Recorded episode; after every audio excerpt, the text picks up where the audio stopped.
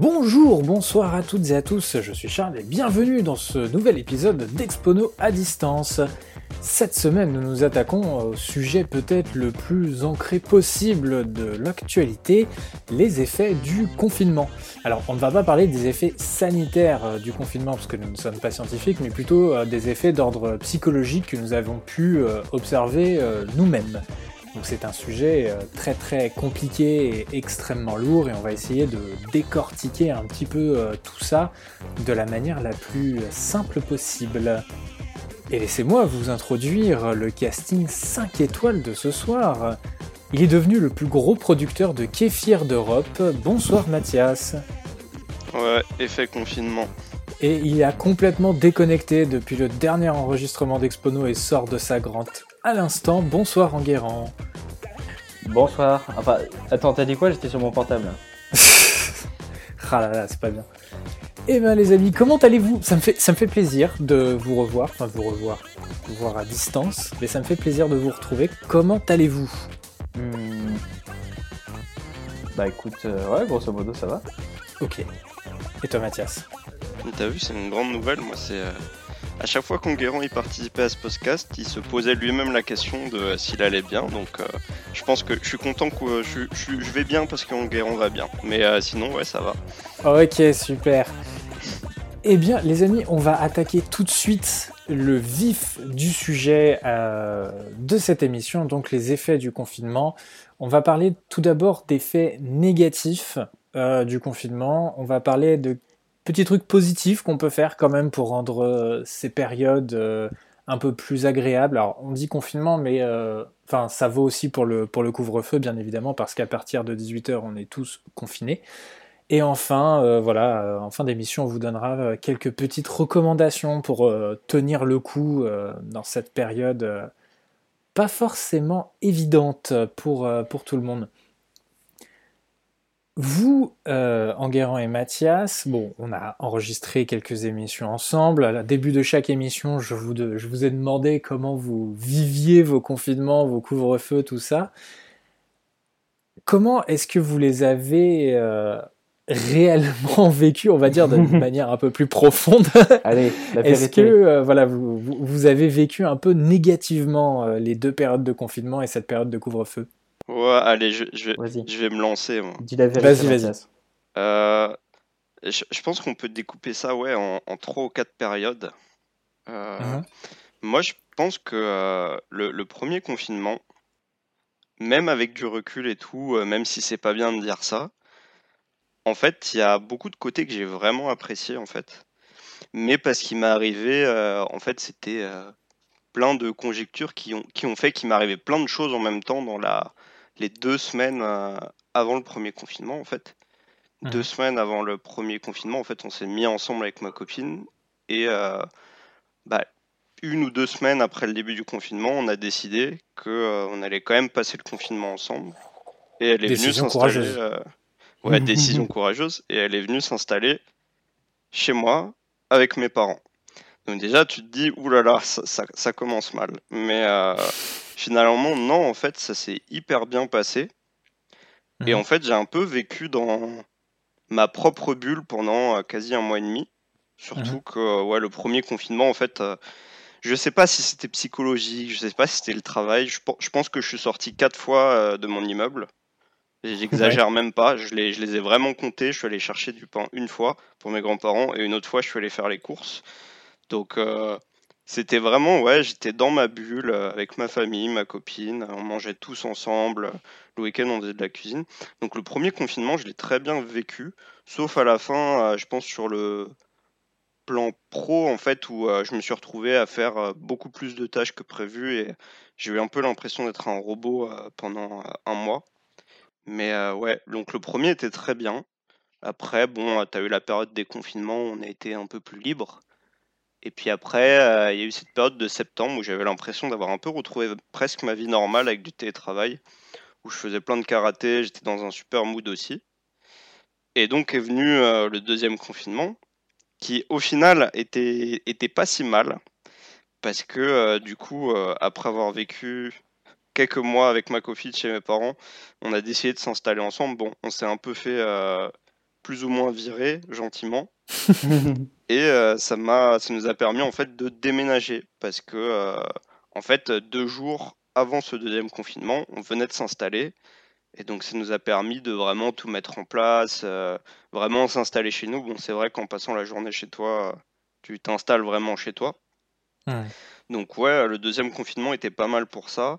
Après, en fait, j'ai pas l'impression d'être vraiment sorti de ce deuxième confinement parce que j'ai l'impression d'avoir beaucoup moins de liberté maintenant que pendant le deuxième confinement. Donc, c'est-à-dire, euh, pendant le deuxième confinement, avais un... à 23h, tu voulais faire un tour euh, dans ton kilomètre, tu pouvais. Là, aujourd'hui, euh, en fait, depuis qu'on a ce couvre-feu à 18h, bon, moi, je suis surtout en télétravail, je vais aller une fois par semaine max en entreprise. Bah, j'ai vraiment l'impression qu'en fait, je suis enfermé et je suis un peu esclave du temps. Et je suis vraiment en train de bosser chez moi de 9 à 18h. Dans la semaine, je fais mes courses, aller sur une pause de 20 minutes ou le midi. Donc en fait, tu sors jamais vraiment de ton cadre de travail parce que les pièces où tu vis, c'est ton boulot. Et puis ouais, tu, tu peux pas sortir de ça, quoi, parce que ok, tu peux peut-être t'adapter une demi-heure par-ci par-là, mais tu, tu restes comme ça, un peu esclave de ton boulot et ton temps. Et du coup, comme tu n'as que deux jours pour faire ce que tu veux, le week-end, enfin ce que tu veux, après c'est aussi limité, bah en fait c'est un peu euh, c'est un peu l'heure de rush. C'est euh, tu vois ta famille, tu vas manger avec des potes, 18h tu rentres chez toi, etc. Sachant que bon, euh, pour le coup, moi je respecte le couvre-feu et puis c'est un peu c'est un peu spécial, ouais. Surtout que ouais, depuis aller le week-end dernier, tu as quand même la police qui est devenue un peu trop zélée et tu te demandes où est-ce qu'on va, en tout cas dans les prochains mois. Et au final, là, tout de suite, je, je, préfère limite qu'on me reconfine, hmm. que je puisse sortir quand je veux, faire un tour et prendre l'air, que je puisse faire mes courses quand je veux. Et je me sentirais presque moins esclave euh, que ça du couvre-feu, en fait. Enfin, du boulot, de, du télétravail, de... c'est un espèce de cercle vicieux, en fait. Mhm. Ok. Ok. Et toi, Enguerrand, quel est ton, ton témoignage à ce sujet-là? Euh, Bah, écoute, c'est vraiment eu euh, l'année 2020 euh, et vraiment 2021. Parce que du coup, l'année 2020, c'est là où j'ai commencé à. En fait, j'ai passé tout le confinement chez ma copine, et donc c'est plus ou moins aussi devenu, devenu chez moi. Mmh et puis pendant le premier confinement, il y avait euh, l'exotisme, il y avait euh, un peu une sorte de jeu, tu vois, parce qu'au final, tu essayes de trouver des moyens de, de briser les règles et de sortir, euh, mais pas pour faire une rêve, tu vois, pour, pour, pour effectivement, comme disait Mathias, tu vois, si tu voulais sortir, faire un footing à 23h, tu pouvais, ou tu pouvais quand même te balader à n'importe mmh. quelle heure que tu veux, tu vois. C'est juste euh, tout est fermé, mais euh, toi, tu as encore cette liberté, tu vois. As un peu comme dans Je suis une légende, où en fait, tu te balades dans une ville qui appartiendrait qu'à toi, et c'était un plaisir de, faire du vélo dans certains endroits, de, de, se balader euh, sans, sans personne, quoi. Mm. et comparé à maintenant, où c'est un couvre-feu, où au final, tu as plein de monde Maintenant, quand tu sors, euh, il y a plein de monde au même endroit, au même moment. Euh, euh, il y a plein de gens qui continuent de travailler, donc il y a plein de gens qui continuent de tomber malades. En fait, c'est. Ouais, c'est ça, c'est un peu le Covid. Comment dire? En fait, c'est vraiment la maladie du MEDEF, tu vois. Si tu sors de chez toi, c'est que pour consommer ou. ou bah, ou euh, travailler, quoi, faire euh, récupérer de l'argent. Mmh. Ouais, c'est vraiment cette impression. Euh, en plus, tu vois, dans ces heures, justement, on a l'impression que bah, finalement, en entreprise, tu peux y aller, il n'y a pas de problème, tu vas dans les transports en commun, dans les bureaux, tu vas pas choper de maladie. Donc 9-18 heures, oui, va au travail, ah, mais après tu peux rentrer chez toi et puis rester chez toi, quoi. Donc c'est vrai. Attendez, le virus, il reste bloqué à la porte des écoles et à la porte des entreprises. En soi, bah oui. En soi, en soi, ouais. En soi, ouais. Ce qui, les, les endroits de contamination dans les entreprises, c'était surtout euh, les cantines, euh, enfin les endroits où les gens allaient en masque, quoi. Mm. Ouais, voilà. Donc en soi, Ouais, mais, effectivement, ce qui est- effectivement, ce qui est vrai. Mais de Ouais, mais côté, euh, réalistiquement, en fait, vraiment, moi, je, je vais au bureau. euh, les open space, personne n'a son masque, hein, parce que bah, si tu es au téléphone toute la journée, etc., euh, très, très honnêtement, il y a très peu de gens qui respectent ces règles-là, en fait. Bah, simplement après, parce que, euh, ouais. ouais, après, c'est cha- chacun est libre après derrière euh, des conséquences, etc., que ça entraîne. Ouais, pour revenir sur le couvre-feu, du coup. Oui. Bah, du coup, maintenant, j'ai vraiment l'impression que euh, ça fait vraiment plus la prison qu'autre chose parce que ça paraît vraiment plus, euh, plus injuste, tu vois. Mm. Parce qu'en soi, euh, oui, bah, ma copine, elle travaille en présentiel, mais elle revient toujours à 20h et quelques, tu vois. Ouais, c'est ça, c'est-à-dire qu'en fait, t'as vraiment du, du... C'est à la carte. C'est ça. Et ça, c'est pas du tout, et ça, c'est pas du tout assumé, quoi. Hum, hum, hum. Non, mais je suis, je suis d'accord. Juste pour euh, donner euh, mon petit, mon petit témoignage, euh, je pense que j'ai vécu un peu euh, les confinements un peu comme toi, Mathias. Enfin, le premier, j'ai vraiment aimé ça en fait. Euh, genre, c'était calme, il n'y avait pas de voiture. Je suis dans une rue, j'habite dans une rue qui est assez passante, et du jour au lendemain, il n'y a plus de voiture. Euh, à Nantes, surtout, entre le mois de novembre et le mois de mars, il a plu plus d'un jour sur deux, et il s'est mis à faire beau tout le temps. Euh, Enfin voilà, euh, on- il faisait beau, il faisait chaud. J'ai pu faire beaucoup de choses pendant le premier confinement et j'ai vraiment, je l'ai extrêmement bien vécu, je dois dire. Euh, je, j'étais pas tout seul, enfin voilà, c'était, c'était plutôt, c'était assez chouette. Euh, le- la période entre les, entre le, le- les, deux confinements, donc euh, de euh, juin à, enfin même de mai à quoi, quand est-ce qu'on s'est refait confiner? En, en novembre, quelque chose comme ça. Ouais. Bon là, ça a été, ça a été retour à la vie d'avant, quoi, presque, comme tu le disais. Et après le deuxième confinement, je l'ai pas très bien vécu parce que j'avais plus euh, l'énergie nécessaire pour euh, remettre de l'essence dans la machine, quoi. En gros, j'avais plus d'énergie, j'étais pas dans un super état mental euh, pour, pour beaucoup de raisons. et le couvre-feu m'a complètement achevé derrière. Où vraiment j'ai pris un gros coup derrière la tête. Comme tu disais, bah, pendant le confinement, euh, si tu voulais euh, courir après le taf, par exemple, bah, c'était possible. Euh, pendant le premier confinement, j'allais courir après, après avoir bossé. Et ça me faisait beaucoup, beaucoup de bien. Là, c'est pas possible. Enfin, ou alors, il faut que je me lève à 6h du matin pour aller courir. Et c'est mort, quoi. Ça me fait penser au, au club de foot amateurs qui doivent reprendre la Coupe de France, là, je sais plus si c'est cette semaine ou la semaine prochaine, et qui du coup n'ont pas le droit de s'entraîner parce que ce sont pas des clubs pro, ils n'ont pas le droit de s'entraîner après 18h, donc du coup, ils doivent se lever à 5h du mat pour être à 6h au terrain d'entraînement. Enfin, c'est... euh, c'est... c'est- Bon, c'est un peu, un peu ridicule sur ces, sur ces choses-là, je trouve. Bon, après, il y a des raisons sanitaires et c'est pas le, pas sujet de, pas le sujet de l'épisode. Mais je trouve que ça fait beaucoup, beaucoup de mal psychologiquement de se dire à 18h, je ne peux plus rien faire. Et c'est bah vraiment qu'elle métro, boulot, dodo à 100%. Comme tu dis, c'est la maladie du MEDEF. Parce que, à la limite, exactement ça. À la limite, le confinement, tu te dis, euh, bah, c'est euh, un peu comme si c'était une prison et euh, je vais trouver les moyens de euh, pas devenir fou, tu vois. Comme si tu un peu en Mhm. isolation, mais euh, entre guillemets, euh, grosso modo, si tu as la chance, tu es chez toi, quoi.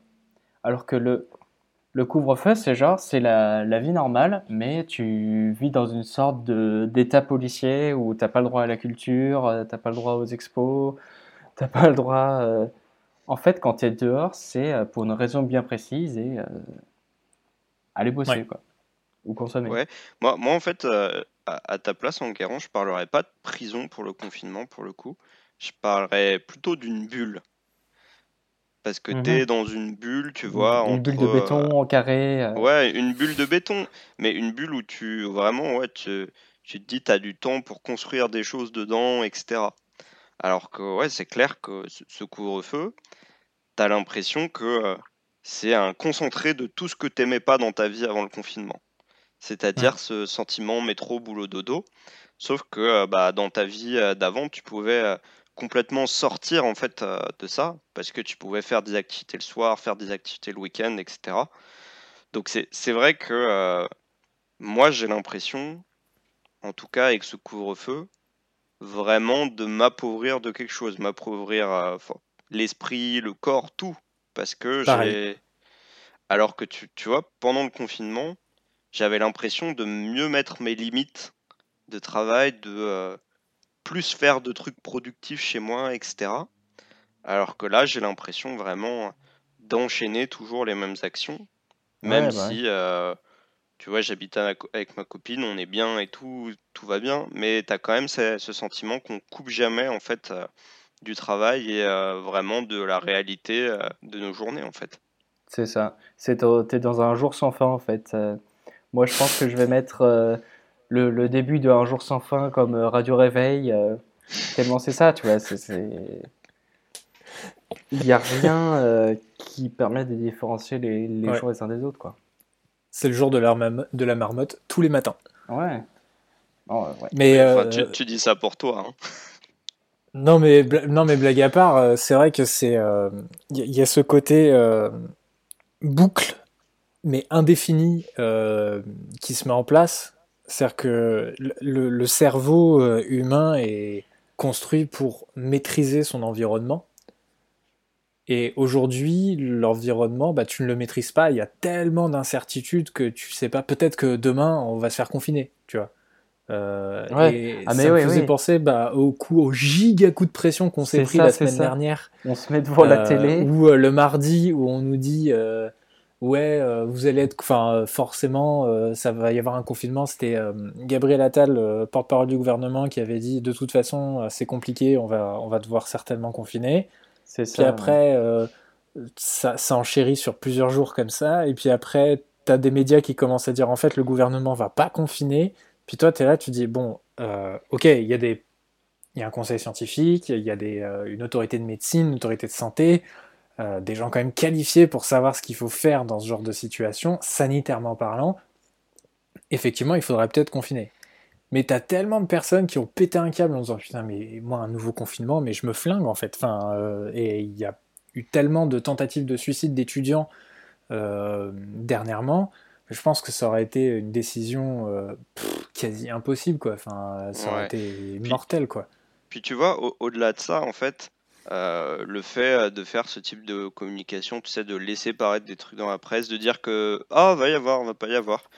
T'as l'impression qu'en fait euh, l'incertitude elle est pas que chez toi, elle est en haut. Mm, mm. Et déjà que bon moi personnellement j'avais moyennement confiance depuis 2017 en ce gouvernement, bah tu te dis si les personnes qui prennent des décisions ne savent même pas là où ils vont, comment comment on sortira de ça quoi.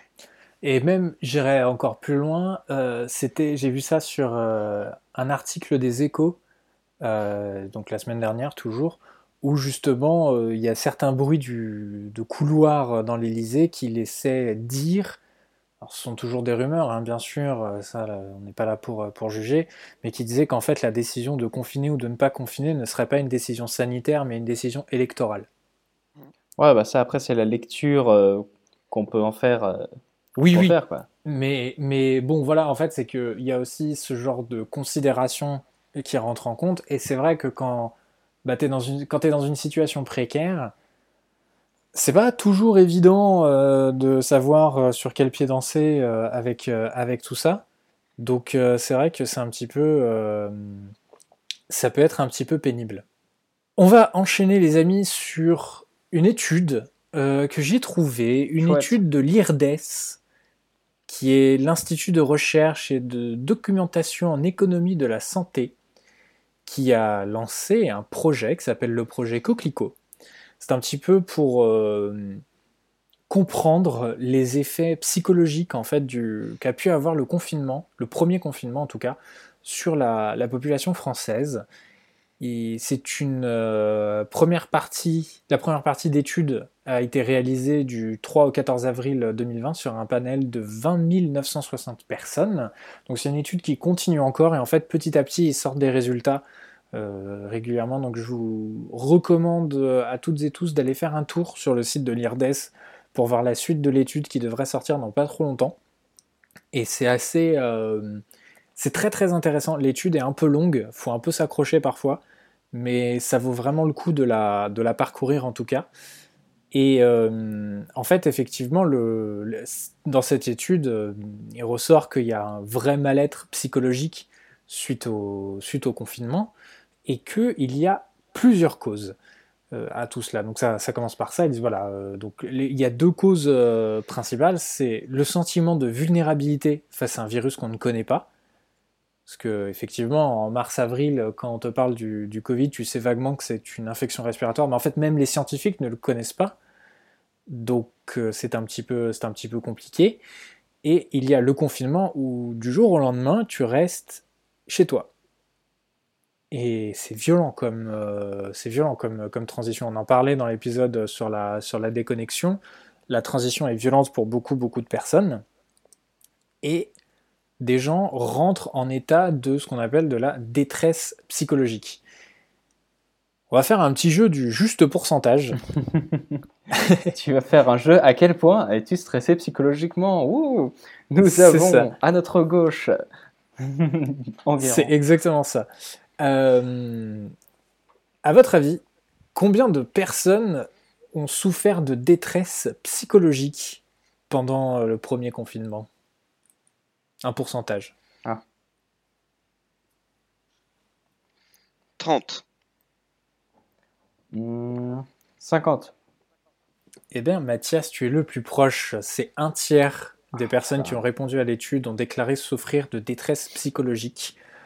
Alors, on rentre un petit peu dans le détail. Sur les 3200 personnes ayant rempli le formulaire jusqu'au bout, il y a 44,9 personnes qui souffrent de tension ou de stress, 35,4 souffrent de troubles du sommeil, 33,5 ont le sentiment d'être malheureux, 22,7 rencontrent des problèmes pour surmonter des difficultés. Et 13,3% ont perdu confiance en eux. Est-ce que ce sont des symptômes, entre guillemets, dans lesquels vous vous reconnaissez ou que vous avez rencontré pendant euh, les, deux, les deux confinements? Moi, je pense que pas du tout. C'est... D'accord. En fait, justement, j'ai plutôt euh, tendance à l'inverse, en fait. Beaucoup, bah, t'as pas mal de choses qui... Enfin, perdre confiance en soi, etc. J'ai justement l'impression de d'être totalement dans l'inverse, peut-être, parce que... Euh, bah, en fait, j'ai l'impression que j'en ai plus rien à foutre de plein de choses, en fait. D'accord. C'est c'est c'est pas forcément un détachement. C'est mmh. juste que quand tu fais tout à distance, quand tout n'est pas physique en fait, je sais pas, ça m'a créé un détachement positif en fait. Je vais pas, par exemple, le travail va plus me faire stresser. Donc euh, il y, a, y, a, pas mal de choses en fait euh, où je trouve que j'ai l'impression de m'être amélioré. Mais après, euh, plein de cas particuliers qui font que ça arrivait comme ça quoi. Bien sûr. Bien sûr. Et toi, Garant Bah, moi, c'est plus euh, la recherche d'emploi qui me fait ça que euh, vraiment le confinement, tu vois. Oui, mais c'est le confinement qui fait que ta recherche d'emploi peut être compliquée. Oui, effectivement. Parce que, en fait, c'est euh, ce que j'ai ressenti, du coup, dans le premier confinement et le deuxième, c'est que ton, ton, ton champ d'attention, il est réduit, en fait. On a l'impression que ta vision, tu as un effet tunnel qui fait que tu te concentres uniquement sur, euh, sur euh, ce que tu vas faire la journée ou tes préoccupations de la journée, du lendemain, à très très court terme. Et cette incapacité de se projeter, effectivement, euh, même surtout en tant que chômeur, c'est ça qui me stressait en fait. Hmm. oui, je comprends. Donc, donc voilà. Mais après, il n'y a pas de doute. de l'autre côté,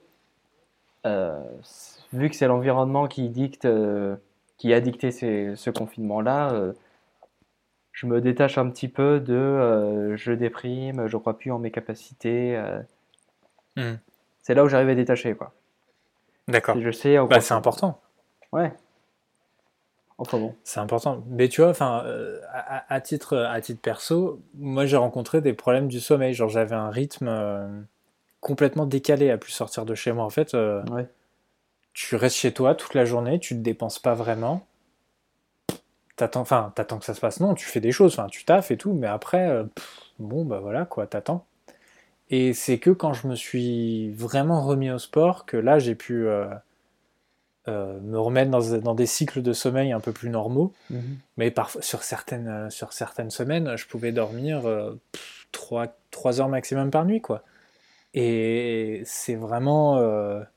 Enfin, c'est fatigant. en plus, tu es ultra fatigué, tu perds en efficacité derrière et t'arrives pas à récupérer alors que tu es complètement mort et t'as beau aller te coucher à 21h, bah ça changera rien. Et c'est vraiment. c'est vraiment excessivement pénible, je trouve. Euh, histoire de vous redonner un peu de contexte aussi sur les personnes qui ont répondu à l'étude, les personnes ont majoritairement entre 25 et 44 ans. La plupart n'avaient pas encore été exposées au Covid quand elles euh, ont répondu. Tout le monde était à peu près en bonne santé, enfin il n'y avait pas de, de, de, symptômes graves à côté, enfin pas d'obésité, pas de diabète, euh, pas de, voilà, de, problèmes de santé. Euh, la plupart n'ont pas consulté de professionnels de la santé mentale dans les 12 derniers mois, donc psychologues, psychiatres. Beaucoup de personnes ont déclaré se sentir très seules, euh, puisqu'il y avait une majorité de deux personnes par foyer dans les personnes qui ont répondu. Et évidemment, on va parler de la surface des appartements. La grande majorité vivait, enfin vit peut-être toujours d'ailleurs, euh, dans des surfaces inférieures à 40 mètres carrés où là aussi, c'est pas évident de se retrouver du jour au lendemain, bloqué toute la journée ah avec quelqu'un dans une surface euh, pas hyper grande où ça devient, euh, ça peut devenir compliqué d'avoir euh, son espace perso, son, espace vital quoi. Est-ce que ce sont des choses qui vous vous parlent, enfin vous avez eu du mal à vous créer cet espace personnel dans vos appartements respectifs? On va commencer par toi en Guérant. Euh, ouais, ouais, plutôt ouais. Bah, pour la petite histoire, du coup, pour, ça m'avait. Le fait, la perspective d'être confiné et de rester dans un seul et même endroit, ça m'avait tellement fait peur que sur le coup, euh, quand un ami m'a proposé de faire de la rando euh, une semaine dans un lieu très très reculé, j'ai accepté sur le champ en fait. Et j'ai fait mes ah affaires et je suis parti euh, deux heures après, tu vois. Hmm. Vraiment, en abandonnant ma copine, en abandonnant l'endroit où je vivais, je suis juste parti comme un gros salaud. Genre, les Allemands arrivent, le mec se casse dans le maquis, quoi. en fait, c'était en plus, c'était euh, dans le Vercors, dans euh, un lieu euh, où justement des résistants ont pris une maquille, enfin bref. En fait, je crois que c'est la perspective de ne pas avoir mon endroit à moi. Hmm. Je me suis dit, bon, bah écoute, je vais partir dans la nature, les grands espaces, le grand air et tout foutre en l'air, quoi. D'accord. Donc, voilà, donc la semaine d'après, en me faisant copieusement engueuler au retour de chez moi, et bah, euh, au final, je me suis rendu compte que ça s'est plutôt bien passé, quoi. Ça s'est plutôt bien passé parce qu'on avait l'espace pour faire euh, vraiment ce que ce qu'on voulait chacun de notre côté, quoi. Ouais. Ok. Voilà, voilà. Mais euh, et puis pour m'aider aussi, j'avais trouvé une technique. Peut-être qu'on en parlera à la fin de l'émission. Une technique. C'est changer les serrures quand ta copine part. Exact. Non, non, c'est notre, c'est le technique. Ah, je confirme bien que je n'ai pas changé les serrures. Hein. Voilà. Ok. Mais j'ai une technique euh, à la fin pour vous aider à, justement regagner le pouvoir sur votre espace personnel. Quoi. Ok, super. on garde ça pour la fin alors. Et toi, Mathias? Ouais, bah moi, le premier confinement, comme on était dans un 100 mètres carrés à 4, bah ça allait. Hmm. Ouais, puis euh, en fait, euh, chez mes parents, il y a des grandes pièces de vie, il y a des chambres, donc ça te, permet quand même d'avoir un peu euh, ton espace. Mmh. Euh, le deuxième, en fait, moi j'habite dans 38,5 mètres carrés.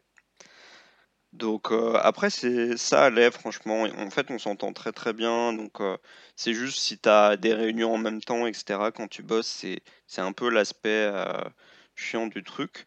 Mais sinon, non, franchement, j'ai pas, j'ai pas senti cette perte d'espace. Après, je suis très habitué à être en appart, en fait, donc euh, c'est pas, moi, je l'ai pas ressenti comme ça, en tout cas. Donc ouais, non, j'ai pas, j'ai pas trop eu de problème là-dessus.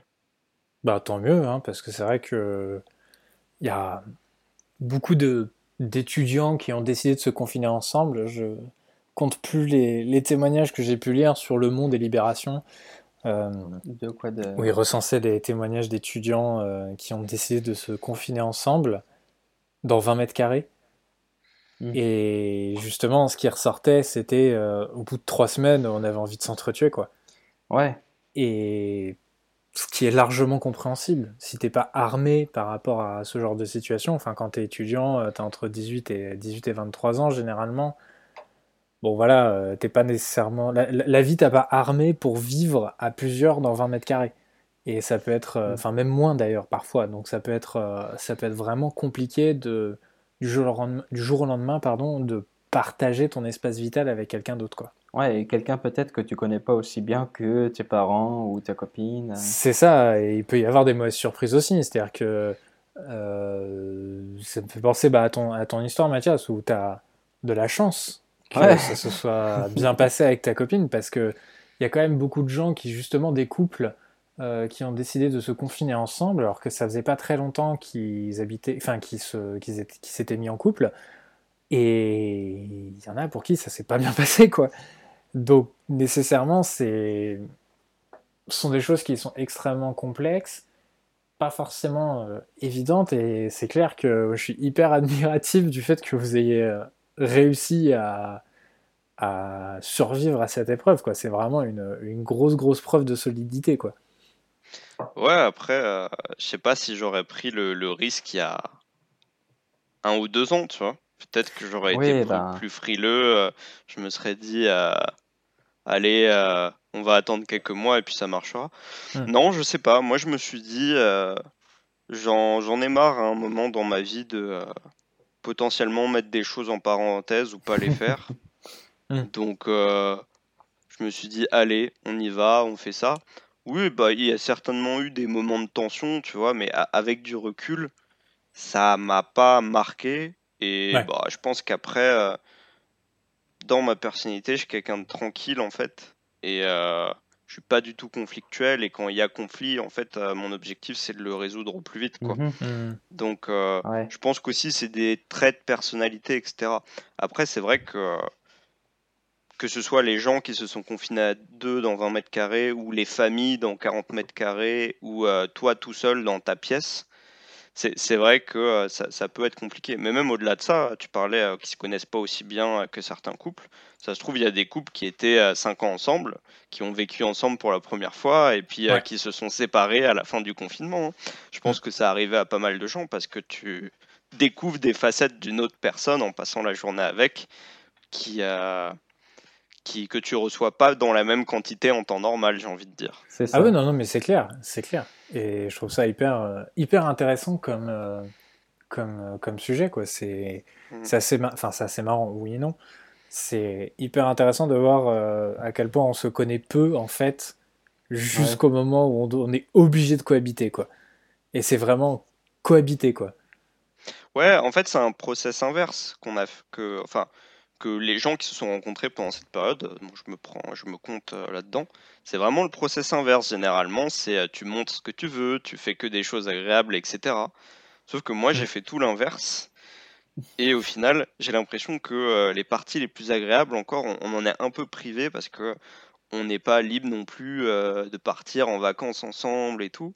Donc j'ai l'impression que, ouais, dans, dans notre relation avec ma copine, bah il nous manque cet espace de liberté où on peut se dire viens on fait un grand voyage ensemble etc et euh, ouais c'est dommage. Alors moi je, je, positif je pense que ça arrivera. Euh, le truc c'est c'est quand? Bah je sais pas. Déjà j'essaie de savoir si je peux partir en vacances en février. Ce qui est pas c'est pas nécessairement très sûr.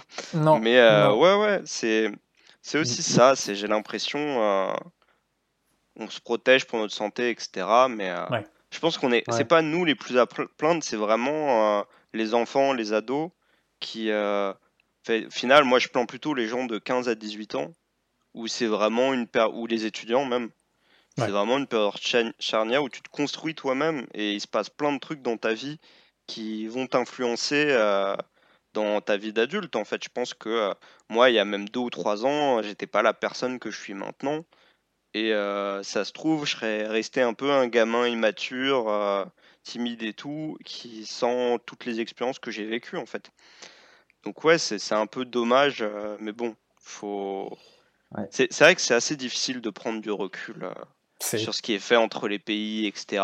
Je pense que l'histoire, euh, dans 5 ans, 6, 10 ans, je sais pas combien de temps ça a duré, nous dira avec plus de recul les erreurs qu'on a fait, etc. Mais bon, c'est c'est aussi euh, marrant parce que quand on sera vieux dans 10 ans, enfin vieux, quand on sera moins jeune, oui, on bah, toujours en 40 ans, donc ça va. ouais, ça se trouve, on va, on va tomber sur des mecs de notre âge qui auront vécu 5 ou 6 ans confinés et qui auront euh, la mentalité qu'on avait à 18 ans, tu vois. Donc ça se trouve, les mecs dans ta boîte que tu, que, que, que, tu, que tu verras, ils auront un peu perdu une partie de leur vie et ça se trouve, euh, il y en aura encore plus qui arriveront à 9h bourrés au bureau euh, ou euh, qui feront les conneries qu'ils n'ont pas fait maintenant. quoi. C'est possible. ouais, je, je, suis pas pressé, mais je suis curieux quand même. Ouais. Ah, c'est vrai que ça, ça, soulève un sujet, en tout cas. En fait, toi, tu veux voir une génération Donc, le prochain épisode d'Expono. sur les, euh, les, futures, les futures générations confinées, enfin déconfinées plutôt. Également, pour finir avec cette étude, il y a quelque chose qui ressort, enfin moi qui m'a frappé sur euh, les personnes, c'est le temps passé sur les réseaux sociaux. La majorité des personnes ont dit passer quotidiennement entre 3 à 6 heures sur les réseaux sociaux pendant le confinement. Et euh, c'est marrant parce que j'en. Enfin, c'est marrant, non, c'est pas drôle. Euh, j'en parlais avec un, avec un ami dernièrement. Et on se faisait exactement cette même réflexion du genre, en fait, c'est devenu mais tellement anxiogène d'être sur les euh, réseaux sociaux en permanence que, enfin, genre, ouvres ton Twitter. Alors après, t'as les, as les réseaux que tu choisis d'avoir aussi. Mais si tu suis des trucs d'actualité, 9 articles sur 10, euh, ça va être sur le coronavirus, et quel que soit le média. En fait, euh, que ce soit du sport, que ce soit de l'économie, que ce soit de la santé, que ce soit de la culture, de la géopolitique, enfin tout ce que vous voulez, on va tout le temps entendre parler de, du coronavirus. Et c'est vrai que ben, ça te ramène tout de suite à ta condition alors que tu vas généralement sur les réseaux sociaux un peu pour, pour t'échapper, pour t'évader, pour vivre un peu autre chose, pour euh, interagir avec des gens. Et en fait, tu te retrouves constamment euh, devant ta propre réalité et tu t'enfonces en scrollant, en scrollant. En fait, à chaque fois que tu, que tu scrolles, tu creuses un peu plus euh, le trou quoi, vers lequel tu t'enfonces, enfin dans lequel tu t'enfonces. Et, et c'est vrai que c'est excessivement angoissant quoi, quand, tu, quand, tu vas faire un peu, euh, quand tu vas faire un tour dessus. Vous, bon, on repart un peu sur le premier épisode de cette saison-là, mais euh, vous, vous, avez passé du temps sur les réseaux sociaux depuis, depuis, enfin pendant les confinements. Ah bah là, ça a explosé, oui. Ouais. Ça a explosé, euh, bah sur, sur, sur, YouTube notamment, donc là, il faudra revenir à l'épisode sur les réseaux sociaux. Mais grosso modo, ouais, mhm. ça a beaucoup plus augmenté. Mais en fait, du coup, moi, je suis moins allé vers les, vers les sites d'actualité et je suis plus dit, bon, ben, autant m'amuser un petit peu et avoir un Facebook qui me dégoûte un petit peu. Faire en sorte que quand je vais sur Facebook, ce soit pas une expérience agréable. Donc, je me suis mis sur plein de sites euh, de théorie du complot. Ah oui. et euh, pro-Trump. Surtout pour les élections, c'était juste un, régal, quoi. De tu étais sur le réseau Canon euh, français? Ouais. Ah, ouais, c'est ça. Et c'est terrible, quoi. Mais ça m'a fait beaucoup rire, et donc, tu vois, c'est. Je, je, me suis dit, ah bah tiens, au moins, il y a des gens qui. Il y a des gens qui souffrent, qui ont que ce qu'ils méritent. et voilà. Mais euh, du coup, je, refais, je fais un peu mon anthropologue, et c'est comme ça que j'ai survécu sur les réseaux sociaux, tu vois. Moi, je vois ça, moi, je suis détaché, tu vois. Moi, je vais pas sur les réseaux sociaux pour moi, moi, j'y vais en tant que grand scientifique. Mhm, bien sûr. Et toi, Mathias, tu mènes des expériences scientifiques aussi sur les réseaux sociaux? Ouais, je crois que en fait, j'utilise encore moins euh, que quand on avait tourné l'épisode, enfin enregistré. Bon, on était en vrai. Oh, la belle époque. Mm. Mais euh, non, je pense que je l'utilise de moins en moins. En fait, euh, je me détache même un peu de l'actualité. J'avoue que je regarde un peu juste les news une fois par semaine pour voir à quelle sauce on va être mangé la semaine suivante. Et oui, sinon je m'informe pas plus qu'avant en fait. J'ai plutôt tendance en ce moment à écouter plein de podcasts d'histoire, à un peu prendre du recul en fait sur notre période actuelle. Donc ouais, je pense que mmh. je, je, me, je me sors de tout ça pour, je pense pas y penser, tout simplement. D'accord. Bah, c'est bien, c'est bien, c'est bien. Également, pour terminer, et on va faire une euh, transition avec euh, les choses un petit peu positives euh, pendant cette période, est-ce que vous avez entendu parler des témoignages d'étudiants recueillis par Hugo Travers, qui possède la chaîne Hugo Décrypte sur YouTube? J'en ai entendu parler, mais j'ai pas regardé. Ok, donc toi, en garant, ça te, ça te parle pas? Non, non, je sais même pas qui c'est Hugo Décrypte. Ok, donc Hugo Décrypte, c'est un euh, vidéaste euh, journaliste euh, français. En gros, il a une, une chaîne YouTube où il fait des vidéos d'actualité tous les jours, où il te fait un petit peu un, résumé de l'actualité de la journée. Et il est quand même très, très suivi et très pertinent dans ce qu'il fait.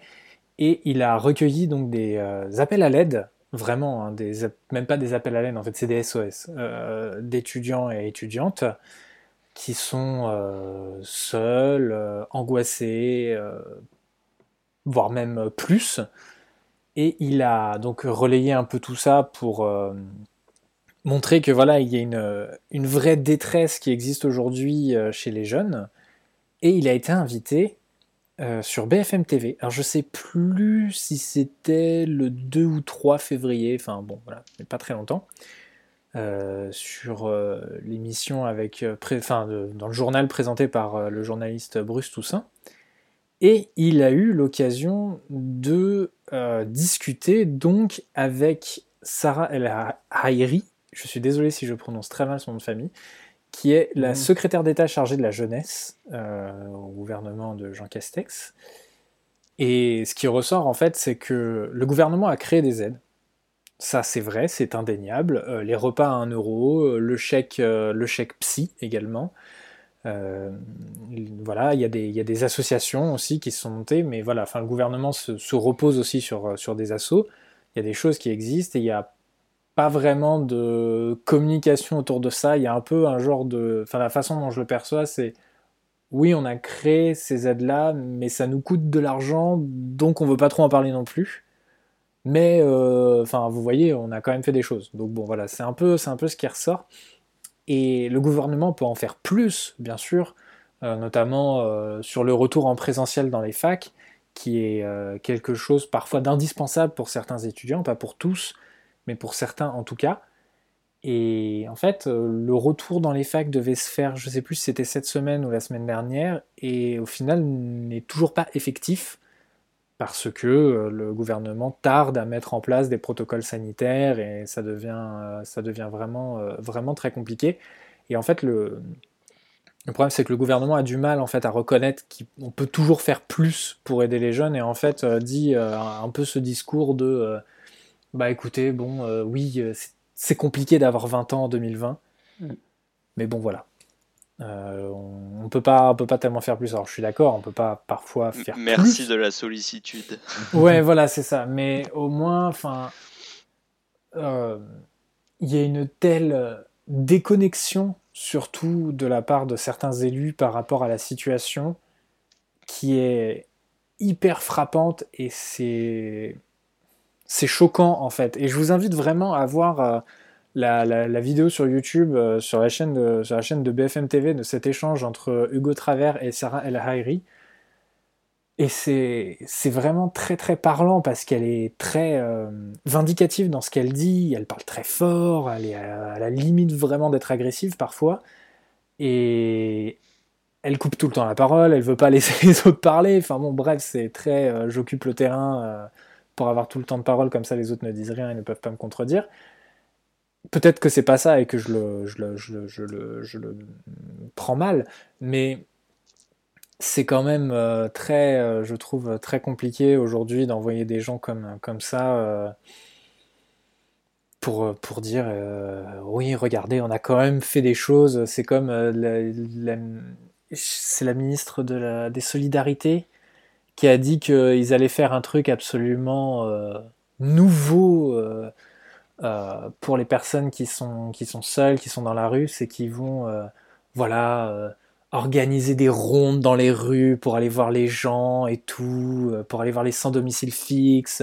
Ça n'existe jamais, enfin ça n'a jamais existé. Machin. Elle a présenté ça chez Jean-Jacques Bourdin euh, comme un dispositif absolument révolutionnaire. C'est ce qu'on appelle communément une maraude en fait, et c'est juste quelque chose qui existe depuis méga longtemps et qui est réalisé tous les soirs en fait par des associations au niveau local.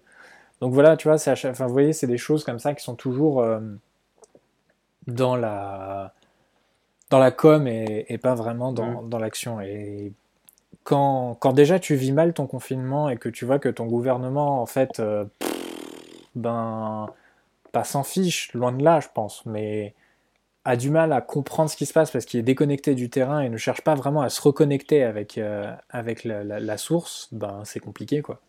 C'est typiquement pour ça que je m'accroche pas à l'actualité française parce qu'en fait c'est juste des, histoires déprimantes euh, les unes sur les autres et puis il y a beaucoup et puis dans cette histoire j'ai l'impression qu'il y a quand même beaucoup de clash euh, et que ça reste juste sur la com tu vois. Ouais. Non, mais globalement, et puis enfin même, euh, alors là on va digresser un peu, mais tu vois des, des, échanges sur la crise coronavirus ou même sur les sur la gestion des vaccins. Bon, ça fait pas du tout partie de l'épisode, mais euh, comme on parle un petit peu du, des échanges politiques, je me permets de faire un aparté là-dessus. Euh, vous connaissez bien évidemment Robert Ménard, le maire de Béziers, maire Rassemblement National. Ouais, j'ai fait, fait des crêpes hier, oui, je le connais. qui, euh, du coup, euh, au mois de décembre, disait que lui, le vaccin, il voulait surtout pas en entendre parler parce que c'était que des cochonneries dedans. Lui qui dit, euh, qui continue à dire oui, le vaccin, faut surtout pas, je veux surtout pas en entendre parler, il maintient sa position dessus. Et puis il y a eu des retards et des ratés sur le début de la vaccination.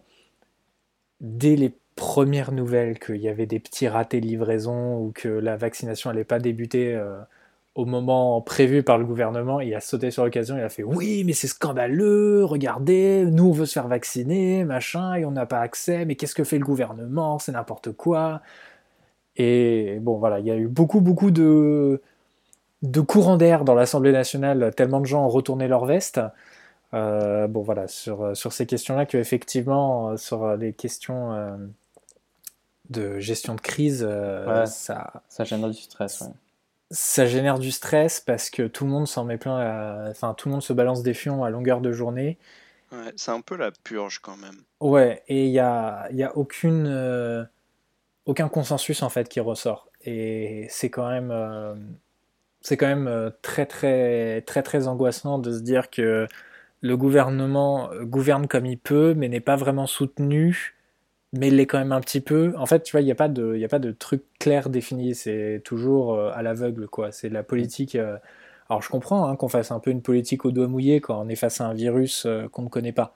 Mais bon, voilà, les autres élus de d'autres bords n'aident pas non plus à ce que ça se passe bien, quoi. Et c'est un petit peu, c'est un petit peu pénible. Après, ouais, en fait, j'ai envie de dire que la situation médiatique et politique, hein, c'est un peu un, résumé du système français où euh, justement, tu n'as qu'un parti qui concentre tous les pouvoirs, qui est très centralisé. Donc du coup, toutes les voix autour euh, ont aussi euh, l'occasion de d'être contre lui sur chaque moment parce que c'est leur positionnement politique en fait. Je pense que si tu avais trois des coalitions, trois ou quatre partis au pouvoir où tu obtenais des consensus, tu réglerais déjà une partie en tout cas du bruit, par exemple. Parce mm. que euh, si tu avais aussi une vraie écoute au niveau local, que aussi euh, c'est bien euh, d'avoir des, un confinement général pour toute la France, mais est-ce que les solutions, ce serait pas de gérer bien plus localement tous ces problèmes-là et d'avoir des autorités en place qui seraient beaucoup plus fortes? En fait, c'est plein de questions qui, qui sont euh, liés aussi à la structuration euh, de mmh. comment euh, marche la France. En c'est ça qui, émerge, qui émerge à cause de cette crise. Mmh. C'est ça qui cristallise aussi. Et oui, et si on vivait en Allemagne, je pense qu'on aurait des soucis différents, mais des soucis qui sont liés au système aussi, en fait. Bien sûr. Donc c'est un peu, c'est question complexe, mais c'est assez révélateur un peu, pas de notre société, parce que la gouvernance d'un État et la société, il y a des choses qui sont liées, mais c'est quand même assez différent. Mais euh, vraiment du fonctionnement étatique, quoi. Ouais, tout à fait. Tout à Voilà. Il faut lire pendant le confinement, comme pour s'en C'est compte pourquoi ça va mal. fait. Il faut lire. Lire et écouter Expono. Et écoutez Expono, c'est ce que j'allais dire. Tout à fait. C'est très bien.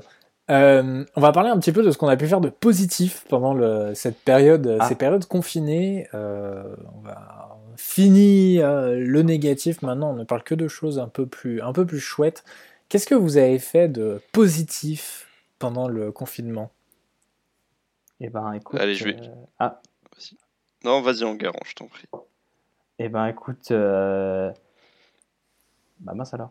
Je sais plus quoi dire maintenant qu'on m'a donné la parole. Bah, Ça t'apprendra. bon, vas-y, j'y vais. Vas-y. Sinon. Vas-y. Euh, moi, ouais, j'ai en fait j'ai fait euh, plein d'activités différentes à, à chaque confinement. Le premier, en fait, j'ai surtout fait du sport.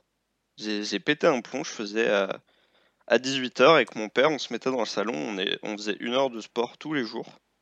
Mhm. Il n'y avait pas de week-end, c'était vraiment, euh, vraiment tous les jours. Donc ça, c'était super cool. On a pris plein de temps aussi pour euh, cuisiner. Enfin, moi, je me suis enfin mis à cuisiner, en fait. Et je continue, du coup. Et ouais, le fait d'être chez moi, etc., je fais toujours des nouveaux plats. J'essaie de faire euh, le plus de choses possible maison. J'essaie de varier ma cuisine, etc. Donc ouais, ça, t'as plein de temps pour ça. Je me suis aussi euh, mis à écouter plein de podcasts d'histoire, justement, pour... euh, vraiment euh, prendre du recul sur les choses et euh, j'écoute surtout en fait des podcasts sur euh, l'Antiquité en ce moment. Donc D'accord. Là, je finis euh, l'histoire complète de Rome et puis après, je, je me lance sur euh, le, le monde grec. Donc Ah oui. ouais, euh, j'essaie de, de diguer tout ça vraiment parce que en fait, il y a des grandes lignes que je connais, mais j'ai vraiment envie d'approfondir plein de choses. Donc ouais, c'est vraiment se cultiver, essayer de faire beaucoup plus de trucs manuellement. Donc, je vous conseille d'aller voir les deux exponos sur le bio pour euh, découvrir ce qu'on a pu faire, euh, en tout cas chez moi. Il est trop fort. Il est trop fort. que ce soit justement essayer d'avoir une approche plus DIY, euh, faire ses propres trucs, etc. Et changer un peu sa façon de consommer. Ce qui aussi, euh, je pense qu'il était un mauvais réflexe en début de confinement d'aller acheter plein de trucs sur Internet. J'ai un peu changé de ça et j'essaie de vraiment acheter tout dans des magasins à côté de chez moi. Bon, vu que j'habite à l'intérieur de Paris, c'est difficile d'avoir vraiment euh, du local sur les produits. Mais au moins, j'essaie de supporter les trucs à côté de chez moi. Donc ouais, il y a, il y a tous ces éléments. Donc ouais, euh, j'ai un petit peu abandonné le sport pendant le deuxième confinement. Mais j'ai repris hier. Donc euh, j'espère qu'en écoutant cet épisode dans deux mois, j'aurai continué. Et, euh, et ouais, bah, toutes ces choses-là, ouais, c'est déjà pas mal. Ah, c'est c'est très Ah. très bien même. Et je me suis, on s'est lancé avec ma copine dans une vraie production, euh, bah, pas artisanale Oui. plutôt, de euh, boissons euh, fermentées. Donc aujourd'hui, j'ai contrebande. commencé grâce à Enguerrand qui m'a donné du kéfir de fruits et du Oui. kéfir de lait. Et maintenant, on a étendu la collection à du kombucha et euh, ce qu'on appelle des euh, ginger beer plantes, donc comme du kéfir pour euh, du gingembre. Et du coup, ouais, ça, ça nous occupe pas mal et on en boit pas mal, on en fait pas mal.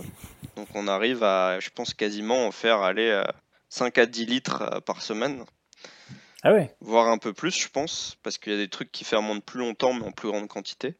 Donc ouais, on s'est pas mal intéressé à ça, et euh, c'est vachement intéressant ouais, de tester en fait avec euh, plusieurs types, euh, plusieurs dosages, etc. Ce que tu peux faire avec des grains et euh, une boisson. Ouais. Donc euh, ouais, ça c'est pas mal intéressant aussi. Les grains contrôlent son esprit maintenant. C'est le grain qui Ouais, parle. les grains et les champignons. c'est ça. Donc du coup maintenant vous êtes des bobos. Ah ouais, très clairement. Alors moi, franchement, euh, je pense que euh, Ah j'y étais, j'étais déjà avant sournoisement. Et toi, t'as pas de vélo? C'est-à-dire que euh, j'a- j'assumais pas encore et euh, je pense qu'il y a des trucs que j'avais pas encore fait. Mais oui, là, là, clairement, euh, clairement, on peut dire que je suis dedans. Après, euh, il y a une partie de la masse de bobos de trucs que je fais pas, c'est-à-dire euh, l'idéologie un peu euh, niaiseuse, etc. Hmm. Et je, je pense que je, je suis pas encore assez engagé socialement euh, pour dire que je fais vraiment partie du truc, que quand même, il y a quand même euh, un truc important. euh, de j'allais dire, la bobologie, qui est l'engagement social local, où c'est clairement vrai et c'est un truc où on a beau avoir un avis négatif sur plein de choses bobo, c'est quand même quelque chose d'assez exceptionnel euh, de s'engager euh, justement pour l'éducation, de vouloir vivre dans des quartiers mixtes alors qu'on euh, a les moyens d'aller ailleurs, etc. Donc non, ça c'est encore un aspect qui, bah, peut-être dans 10 ans j'aurai, mais que j'ai pas aujourd'hui. Aujourd'hui, je reste quand même un analyste cynique. Donc peut-être qu'un jour j'agirai et je ferai des trucs, mais, mais c'est pas encore venu. Faut, faut que j'ai le déclic. Ça marche. Et toi, Guérin, qu'as-tu fait de positif pendant ton confinement? Enfin, pendant tes confinements, du coup? Du coup. Euh, bah écoute, euh, du coup, une nouvelle langue étrangère, donc ça, c'est plutôt, c'est plutôt stylé. Hein L'espagnol. Et Il faut écouter l'épisode sur les langues étrangères, épisode 5 de la saison 1. Et oui. Euh, j'ai fait pas mal de la cuisine aussi. Ouais. Maintenant, c'est genre, je suis beaucoup plus à l'aise à l'idée de faire des recettes, des recettes plus compliquées tout seul, quoi. D'accord. C'est et en fait de me rendre compte que maintenant quand je vais dans un marché, je regarde genre la béchamel, les galettes, les steaks végétaux et je, et je me dis mais ça je sais le faire mais en mille fois mieux quoi. je sais, je sais d'où viennent les produits et je sais qu'il y a un truc caché mais mais dégage. Et, du coup voilà. Et du coup, je, et du coup je fais la cuisine, euh, je fais pousser des petits trucs euh, sur le balcon. Euh. J'essaie de devenir plus autonome. Ouais. Enfin, pas plus autonome, tu vois, mais plus euh, centré. Euh, j'ai plus confiance dans mes capacités de, de création, quoi. D'accord. Bah, c'est vachement bien. Eh bah ouais, bah C'est trop cool. Et puis j'ai lancé un podcast avec un pote aussi. Je sais pas ce que c'est. Tu sais pas ce que c'est les podcasts? Non. Bah tu ferais. Tu vois ce que c'est qu'un pote non plus d'ailleurs, mais. Euh. tu ne le sauras jamais. Mais si, les, potes, c'est les gens qui t'amènent du, euh, du grain de kéfir. Pas vrai, Mathias? Ah Ils font ça, les potes. Mm. Des fois, ils t'invitent à manger aussi, tu vois. C'est c'est un peu euh, les bénéfices, quoi. C'est ça. Ah, mais oui, c'est ça que j'ai, l'énorme pot plein de billes blanches euh, dans mon frigo. Que t'as rapporté, d'accord. C'est ça. C'est de l'amitié. C'est l'amitié. Le kéfir, c'est l'amitié. Eh ben pour ma part, euh, pareil, je me suis remis au sport. Euh, pendant le premier confinement, j'en ai fait énormément. J'ai fait une grosse préparation sportive puisque je voulais vraiment me remettre au foot et me débarrasser de mes problèmes de genoux. Euh, bah du coup, vu que j'ai pas pu beaucoup jouer, le truc est tombé un peu à l'eau quoi. C'est un petit peu dommage. J'ai dû faire genre, vu qu'on a été déconfiné en mai-juin et qu'on n'a pas eu le droit de reprendre tout de suite, j'ai dû faire un ou deux matchs. Donc voilà, je me suis préparé deux mois pour deux matchs, ça m'a un peu saoulé.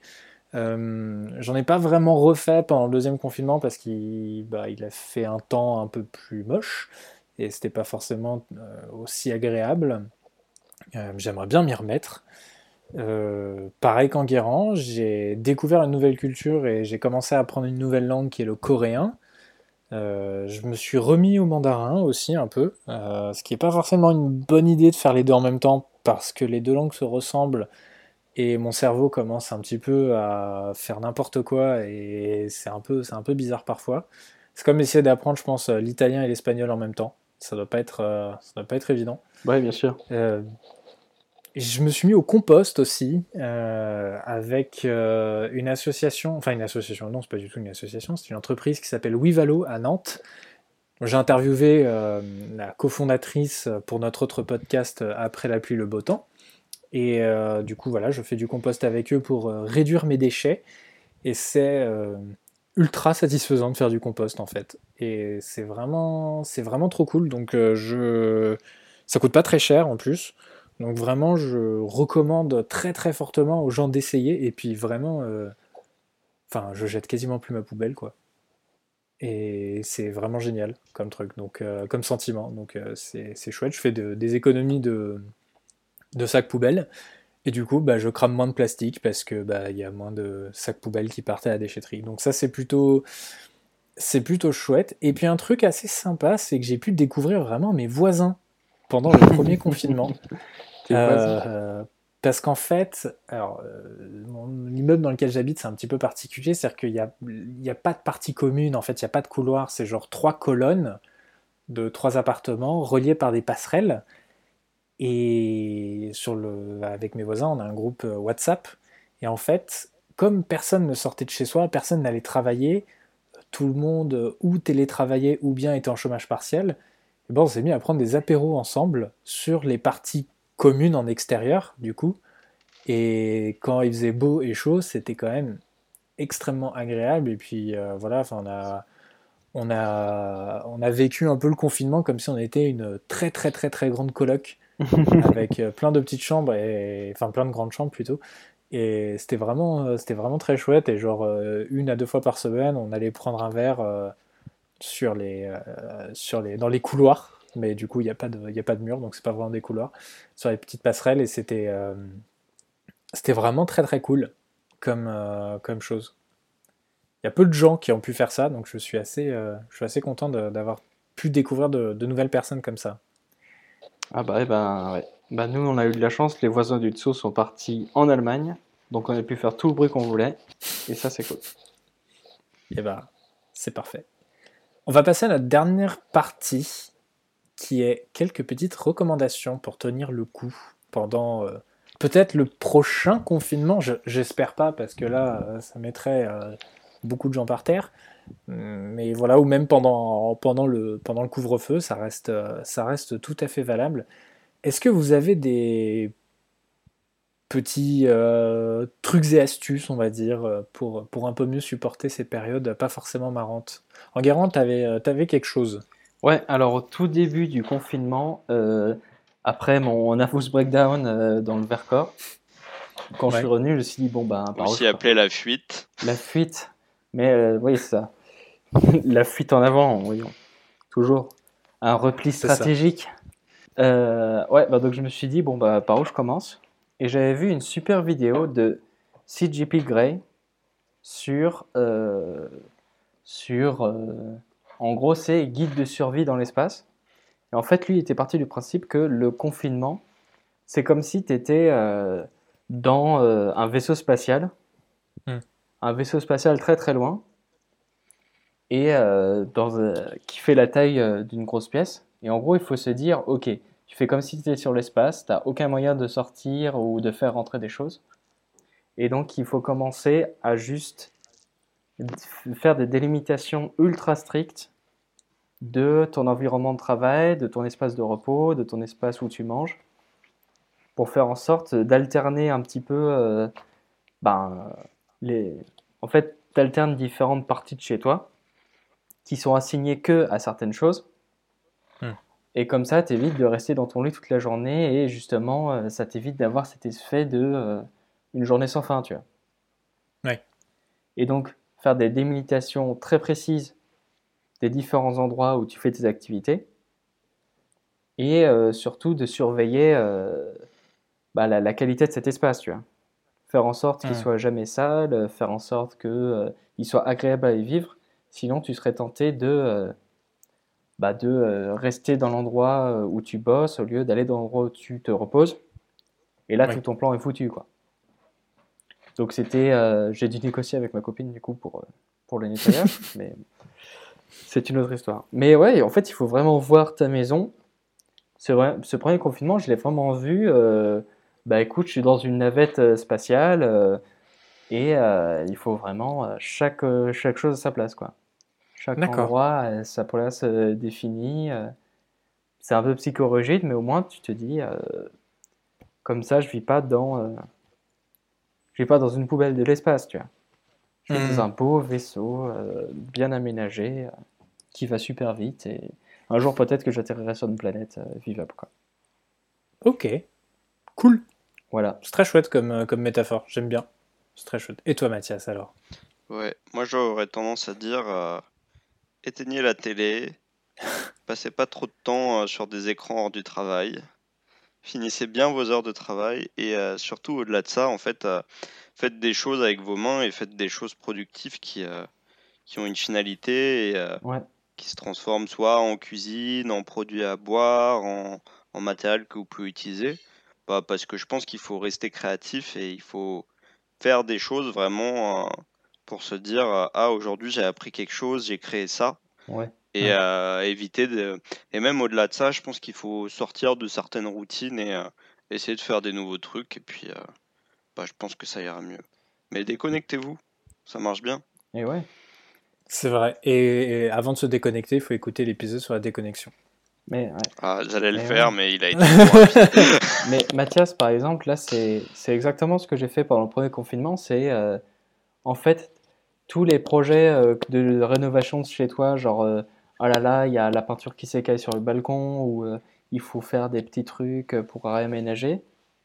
Et ben, on a fait ça pendant le premier confinement et c'était juste super. en fait, c'était super gratifiant et positif de se dire je viens d'améliorer mon espace de vie, quoi et que tu as eu un impact direct dessus et de voir que l'endroit dans lequel tu habites, il bouge, quoi, il évolue. Et... Mmh.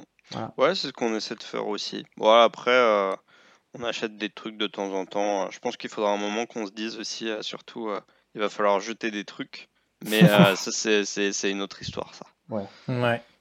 Et toi, Charles? Alors pour ma part, j'ai quelques petites recommandations. Alors c'est vraiment de la, la, base. Vous avez, vous avez dit beaucoup de choses, les amis. Euh, bien évidemment, il ne faut surtout pas hésiter à discuter autour de soi de ces problèmes, les difficultés qu'on peut rencontrer.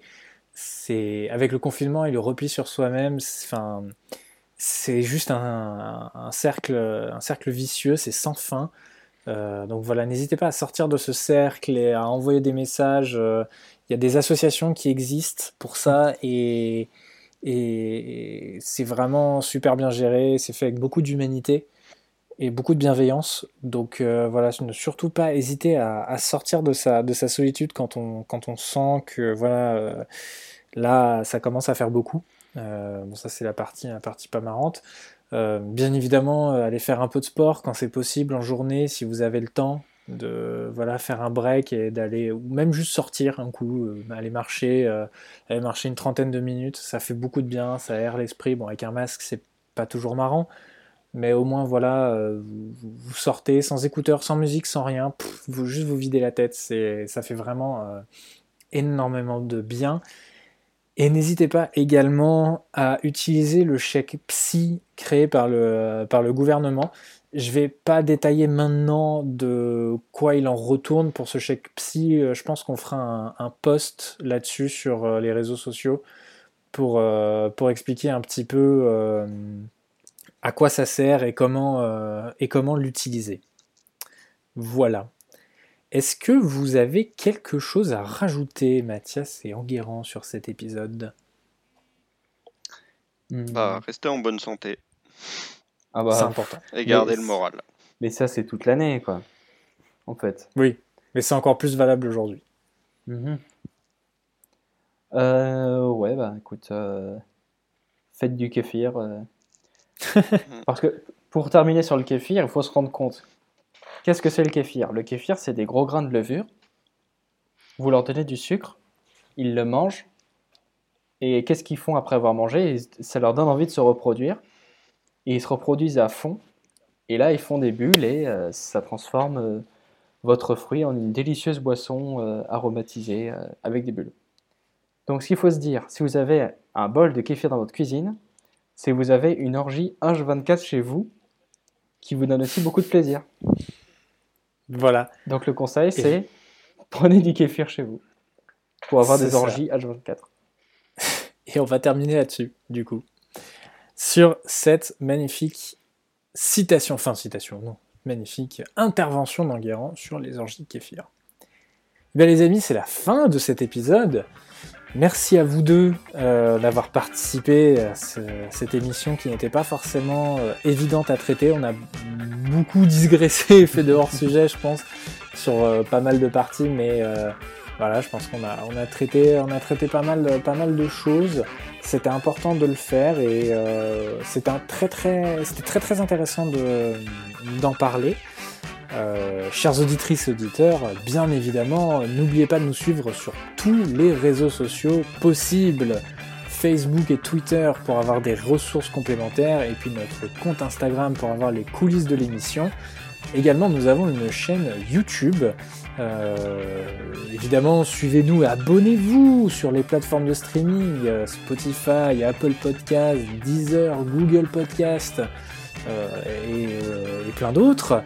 Et évidemment, n'oubliez pas de nous mettre un petit commentaire sur Apple Podcast parce que ça nous fait remonter dans les classements et ça nous fait toujours plaisir d'entendre, euh, enfin de lire plutôt, ce que vous pensez de notre, euh, de notre boulot. Voilà, et bien écoutez, je pense qu'on a, on a tout dit. Et bien il ne me reste plus qu'à vous souhaiter euh, une très bonne fin d'émission. Et on se dit à bientôt pour un prochain épisode. À bientôt Salut Bye